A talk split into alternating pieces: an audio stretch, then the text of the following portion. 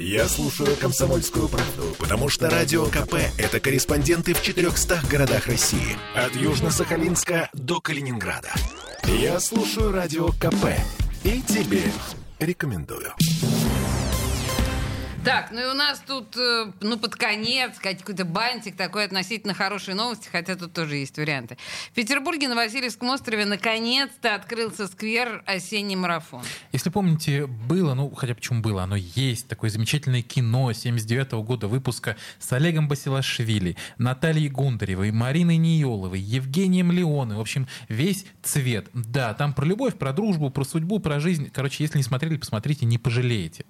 И Так. вот именно этому фильму посвящен новый сквер. Кстати, первый в России киносквер, расположенный на углу кораблестроителей и Новосмоленской. Так вот, э, этот сквер придумала Вера Рязанова, инициатор да, создания, и она жительница того самого дома, где жил главный герой фильма Андрей Бузыкин.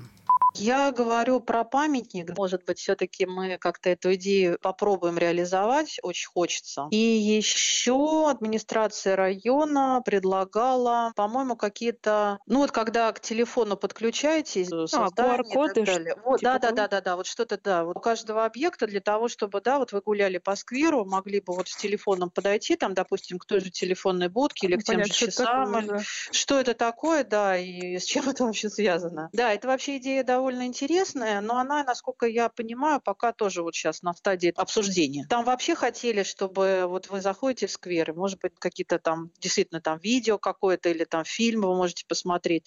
Но это вот опять-таки, я говорю, это в стадии обсуждения. Э, Да, это мы к тому, что, в общем-то, сквер действительно тематический. Там не только лавочки и фонари, там еще и беговая дорожка, которая символизирует бег по кругу для героев фильма. Э, Телефонная будка советская, оригинальная 80-х годов. И пишущая машинка в точности, как у главной героини. э, в исполнении Марии Ниеловой. А Олег Басилашвили сегодня нам сказал, что идею сквера он, в принципе, одобрил.